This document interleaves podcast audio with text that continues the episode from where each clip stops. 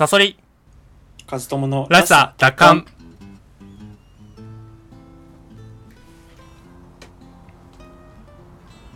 このラジオは社会の荒波の中にあっても自分らしく生きるためにかつて持っていたらしさを取り戻す、そういったコンセプトでお送りいたします。パーソナリティは私、ストーリー研究家自称ストーリーテラー赤井サソリと、大学で哲学を専攻していたブロガー本業編集者の和友さんの2人でお送りします。はい、サソリさん、はい、カツ丼は若者が食う食べ物だよね。カツ丼、うん、若者が食う食べ物、それはどういうこと、うん、胃もたれ的なこと。いや、胃もたれも含めて、うん、なんだろうな、そのボリューム感もとか、うん、その食の大味さとかさ、なんか、うんうん、そういうの全体的に含めて、カツ丼って、うん、若者しか食っちゃダメってことはないんだけど、うん、若者向けの食い物だよね。若者向けっていうのはどういうイメージなんだろう。つまりあれかな、なんか、うん、万人受けみたいなこと、なんて言うんだろう、浅いってこと、飯として。はっきり言うとそうだね。浅い。もっと深い味が年を取るごとに、ちょっとこの話の核心に触れるんだけど、年を取るごとに、うん、若者の大味とかさ、焼きそばとかさ、たこ焼きが美味しいっていう風にもちろん子供の頃は思うんだけど、どんどん、うん、微妙な味、そばとかわかんないな。わかる。和食のね、微妙な漬物とか。はいはい、が美味しくなってくる。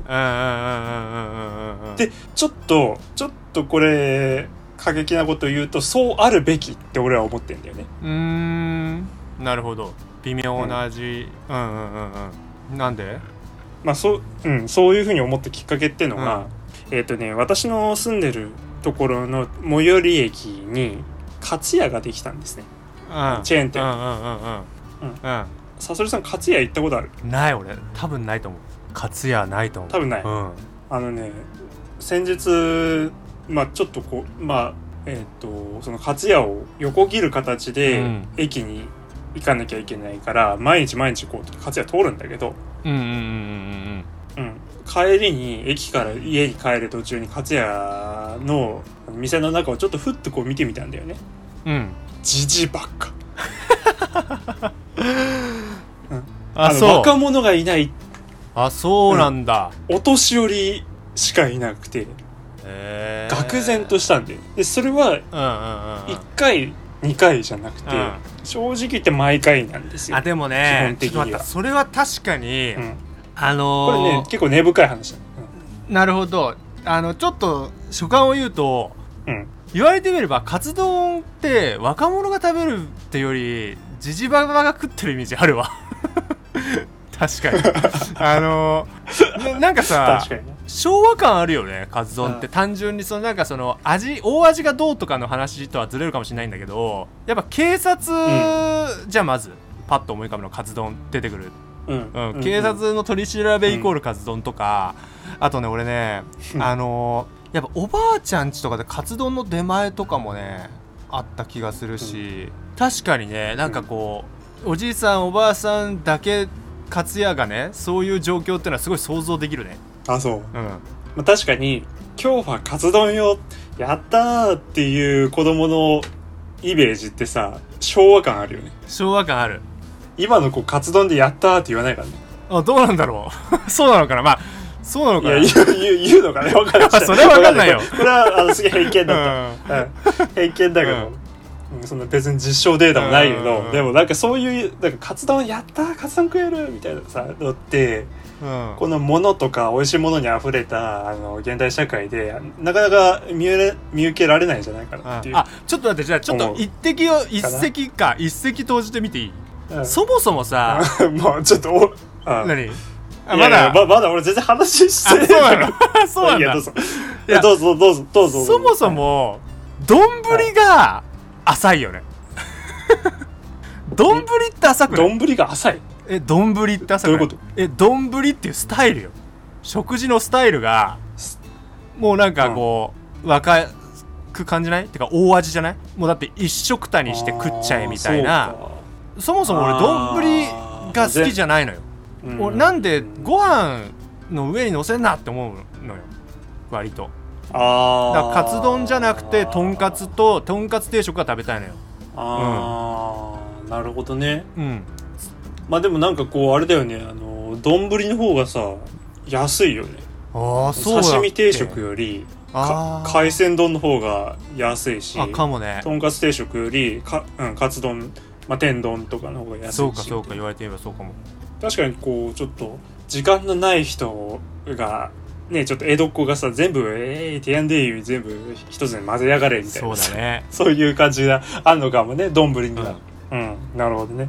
まあそういう理由もあるんだけど、うん、これ別側面から言うとちょっと悲しい面として、うん、まず一つはまあ当然高齢化社会で僕の周りにのなんだろうな住んでる人が高齢者ばっかだっていうことはもちろん一つあるし、うん、うん、それとは別にカツヤってね超安いんですよ。ああそうなんだ。うん。カツ丼いくらぐらいだと思う？420円。まあまあまあそんぐらいなんですよ。カツ丼が。そうなんだ。毎回100円引きのクーポン券くれんだよね。だから毎回くれるから減らないんだよ。もう100円のね定価変えちゃえばいいのね。うん。いやそうなんだけど、うん、なんかカツ丼一応550円なんだけど、だからその100円引きで450円とかで食えんだよね。うん、はいはいはい、そうすると高齢化社会であんまりお金のないおじいちゃんが大味でなんか腹持ちがいい場所っていうことでカツ屋に行っちゃうっていう面はあるんだなっていうふうには、あ俺ねそれもあると思うし、うんやっぱり小さな頃にごちそうだったものを食べちゃうっていうのもあると思う単純に。うんうんうんうん、まあまあまあそうだね、うん、だからこう図書館とかでずっといるようなじいちゃんとかはガツヤに行くみたいな、ね、目の前に図書館があるんだけど、ああなるほどね、うん、そうっていうところもあるんだけど、まあそうなんだよね。僕としては一番最初に言ったようになんか年を取るとか老いるっていうこと、あ一番最初に言ってないんだ、年を取るとか老いるっていうことが、うん、ある意味で自分のセンスを磨くことじゃなかったらなんか年取る意味ねえなっていう風に思ってるんですよ。なんか成長していきたいよね、うん、そう、もちろん体の衰えとかで退化してる部分っていうのは多いんだけども、その中でも審美眼とかあるいは味覚とかがなんかこう昔なんか強い刺激じゃないと感じなかったような美味しさうまみっていうのが小さなほんのりとしたものでも感じるようになって、ああうまいなしみじみとするなみたいな感じがやっぱり年を取った、うん年を取った甲斐だというふうに思うんですよ。ってなるとやっぱり年取ってからね年寄りがみんなカツ屋でさ、うん、カツ丼を食ってる風景っていうのが正直ちょっと浅ましいっていうかじゃあ どうなってたいの？どうなって食事としてはどうなってたいの？うの花食うとかってことまあだからそば食ってほしいんだよそういう人たちは。そばか。でもそば屋ってねそば、うん、屋の出し効いたカツ丼とかうまいけどね。まあまあそうなんだけど、うん、でもやっぱそば違うカツ丼うまいんだけどもうちょっとね、うん、俺はいいかなみたいな、俺は今これがいいんだよみたいなさ、そういうのが生き方なんていうふうにちょっと思ってんだよ、ね、あなるほどね俺は。でこれをいろんな実は今回この話ってサソリさんに言う前にいろんな友達とかにも、うん、こういうことを思ってんだよって言ったんだけど、うんうん、結構ね誰にも共感されなかったっていう。あそうなんだ。そういや別にジジイがカツ丼食ったっていいじゃねえかみたいな。あまあまあまあそれはねそれはそうかも、うん、まあそういう言うこともわかるけどね。そうなんだけど、なんかちょっと健全じゃねえなと思ったんだよね。異様だったんで本当にカツヤでおじいちゃんが席を占めてて若者が入れないっていう。そうっていうかね、お茶出しとかカツ丼を作ってる方は若者っていう感じがねすごくね気味悪かった。いやでもまさにそのなんか少し結構深く切り込むけど、やっぱり生きるってなんだみたいなところにやっぱぶち当たってると思うけどね。うん、あれだよね、その安くね、やさ、その生きてると言えないっていうとすごいさでもやばい爆弾発言だけどそうちょっと言葉が難しいんだけど爆弾発言だけど、うん、でもさ別に高齢者じゃなくてもただ息してる人っていうのはいっぱいいるじゃん。うんうん、生きながらえてるじゃないけどこう、うんうん、なんかそういうのはあるよね。その高齢者になるともう本当に毎日がもう本当になんだろうね、まあでもそういうもんなのかな、毎日がこうさ同じことの繰り返しになるじゃん、うんうん、生きるってそういう人たちにとっての生きるって何なんだろうなって思うけどね、思うよね。ちょっとこうそうだから繰り返しになっちゃうけど、ちょっとした例えばその盆栽を年寄りがやるとかも僕は結構ポジティブに思うんだけど、盆栽はポジティブに思う。歯がちょっと伸びたとか、うんうん、歯がちょっと伸びたとか、なんかこう毎日のちょっとした変化、うん、だからあんまりこうなんだろう働いていないっていうか、そのなんだろうな、社会と少し距離が置けるようになったからこそ余裕ができたとも言えるわけで、うんうんうん、そうするとこう見えなかったちょっとした変化っていうのに気づけるのも年寄りの特権かな、お年寄りの特権かなっていうふうに思うから、うん、なんかそのそういう時に盆栽とか、うん、なんかカツヤとかで食べてる、うん、人とかを見るとなんかちょっとこう切ないなと思うのはさ、飛びついてる感じするじゃん、うん、脳がうまいと思うものもうマックでもいいんだけどさ、うん、なんかそれにただ飛びついてて、うん、なんかこう、うん、俺もね前回で言ったマジックマッシュルームの時もそうだけど、なんか飛びついてる感じするわけよね。楽な方にとか、なんかすぐ快感を得られる方に人間って飛びつきがちじゃん、どうしても、うん、でそれをもう社会が止めようとしないわけよ。もうどんどんそういう人間が、そうだね、だから それをやめた方がいいよって言ったら、なんだお前年寄りが家族しちゃいけねえのかみたいなさ、ことになるわけで、そういうことじゃないんだよね。なんかもっとそういうことじゃない、生きようよってことなんだよ。なんか、うんうん、こう生きる大地を踏みしめて生きようよそうなんかそういう感じでしょ。なんか、うん、そういうことが言いたくて、そのかつのカツって、まあ、もちろんその毎回同じ味なんですよ。それが良さでもあるんだけど、これですぐ出てすぐカツも作ってくれて、これで回転率重視だから食ったらすぐ下げられるんだけどさ、うん、会社員とか忙しい人はそれもしょうがねえなって思うんだけどさ、せっかく余裕できたんだから、うん、もうちょっとゆっくり噛んでうまみを感じることだってしていいんじゃないのかなみたいな、そうなんだよね、風に思ったっていう話です。ああ分かるわ、うん、だからそのいやでもそのなんかこうおそらく余裕ができたからこそ、もちろん、うん、子供の頃に最初の方に言ったけど、その贅沢とした贅沢、まあね、で食べれなかったハンバーグとか、うん、オムライスとか、うん、あの時に憧れてたチョコレートとか、すぐにさ、うん、バッともう薬物のようにドラッグのようにパンって飛ぶようなさ甘いもの、あんことかさ、うん、そういうのがもう食べたくてしょうがなかった幼少期みたいなものをもうたらふく食べれるってことが幸せなんだっていうのはすごくよくわかるよね。でも、うんうん、そういうのはね俺はね、うん、あると思うよ。やっぱりだっておじいちゃんおばあちゃん甘いものをくれすぎだもん、うんうん、今ってさもう今の時代そんな甘いものなんてありふれてるからさ、うん、珍しいものじゃないのにさ、ほらどんどん食べなさいってなるじゃん、うん、なるね。それはやっぱり自分たちがご馳走だったからっていう経験のもとだもんね。いやそうなんだよね、なんか飴とかくれんじゃんいらないんだよね。そうなんだよ飴とかね、うん、なんかだからもう本気で喜ぶと思ってるんだよね、当たり前だけど。自分たちがもうめちゃめちゃ嬉しかったからと思うんだよね、うん、それでだって、うんうん、なんかお腹空いたって言ってさ飴舐めたらさ10分ぐらい美味しいわけじゃん、うんうん、でも今やね本当に10分で何キロ食えるかとかいう時代だからさ、大食いチャレンジみたいな時代だからさそれは本当に切ないよね。それはそれでだからその昔の人の方がなんかこういや、まあ、大事にカツ丼も食ってたと思う、ね、うん、それはそれなんだけど、でもね違う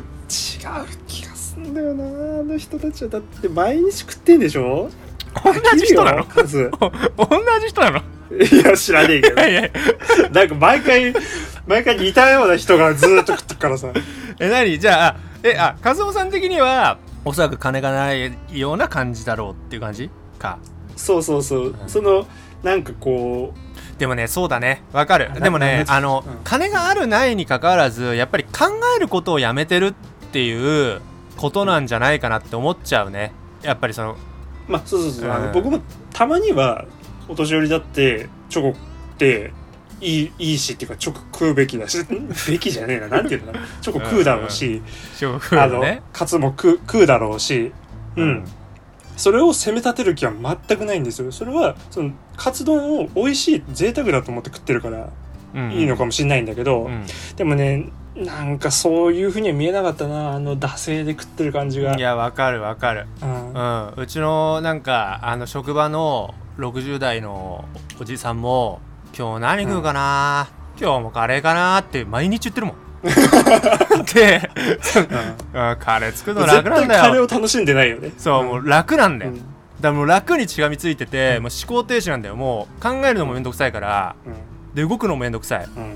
うん、でもとりあえず生きるためには食わなきゃいけないから食うっていうなんかそのもう意味わかんなくなっちゃったけど論理がそうだね。ただだからそれは生きながらえてるっていう風に、うん、前向きにっていうかこう一生懸命一日一日生きようとしてる俺らにとってはそう見えちゃうよね。なんかこうちょっとそれはちょっとこう夢がない背中に見えちゃうよね。どうしてもうんそうただあれだねなんかそのちょっとなんかうん何いやなんか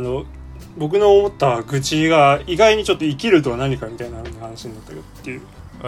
やっぱそれはつながるでしょうやっぱ、うん、愚痴ってそういうもんだよね。でもね結構本質ついてたりしない？そうだった。いや愚痴って本質ついてるよ結構。いや本当にやっぱり普通になんかこう愚痴って本音だもんだって大事じゃん。うん、なんか結構それ深掘りしてみるとさ本質にたどり着いたりしない？その人間関係とかでもさなんかいつもこの人これ愚痴ってんなって思ってさいろいろ考えてみると結構本質にたどり着いたりする。まあその人の価値観とかね、そうそこなんだろうなっていうふうにそういうのあるよね。思うよね。うん、でもそれにしてもさ、うん、あれだね、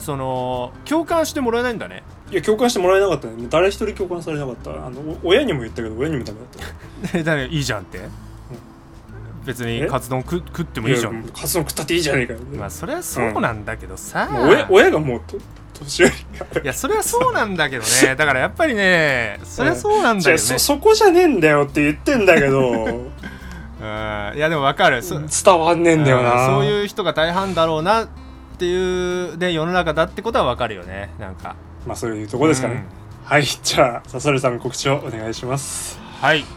私赤いサソリは赤いサソリの深掘りという YouTube チャンネルで物語解説動画を不定期に投稿しております。このラジオらしさ奪還も含め全て告知や活動報告は Twitter で行っております。リンクが概要欄に貼っておりますのでそちらフォローをお願いいたします。カズトモさんのブログのリンクもございますのでよかったらそちらもご覧ください。それではまた次回お会いいたしましょう。おやすみなさい。おやすみなさい。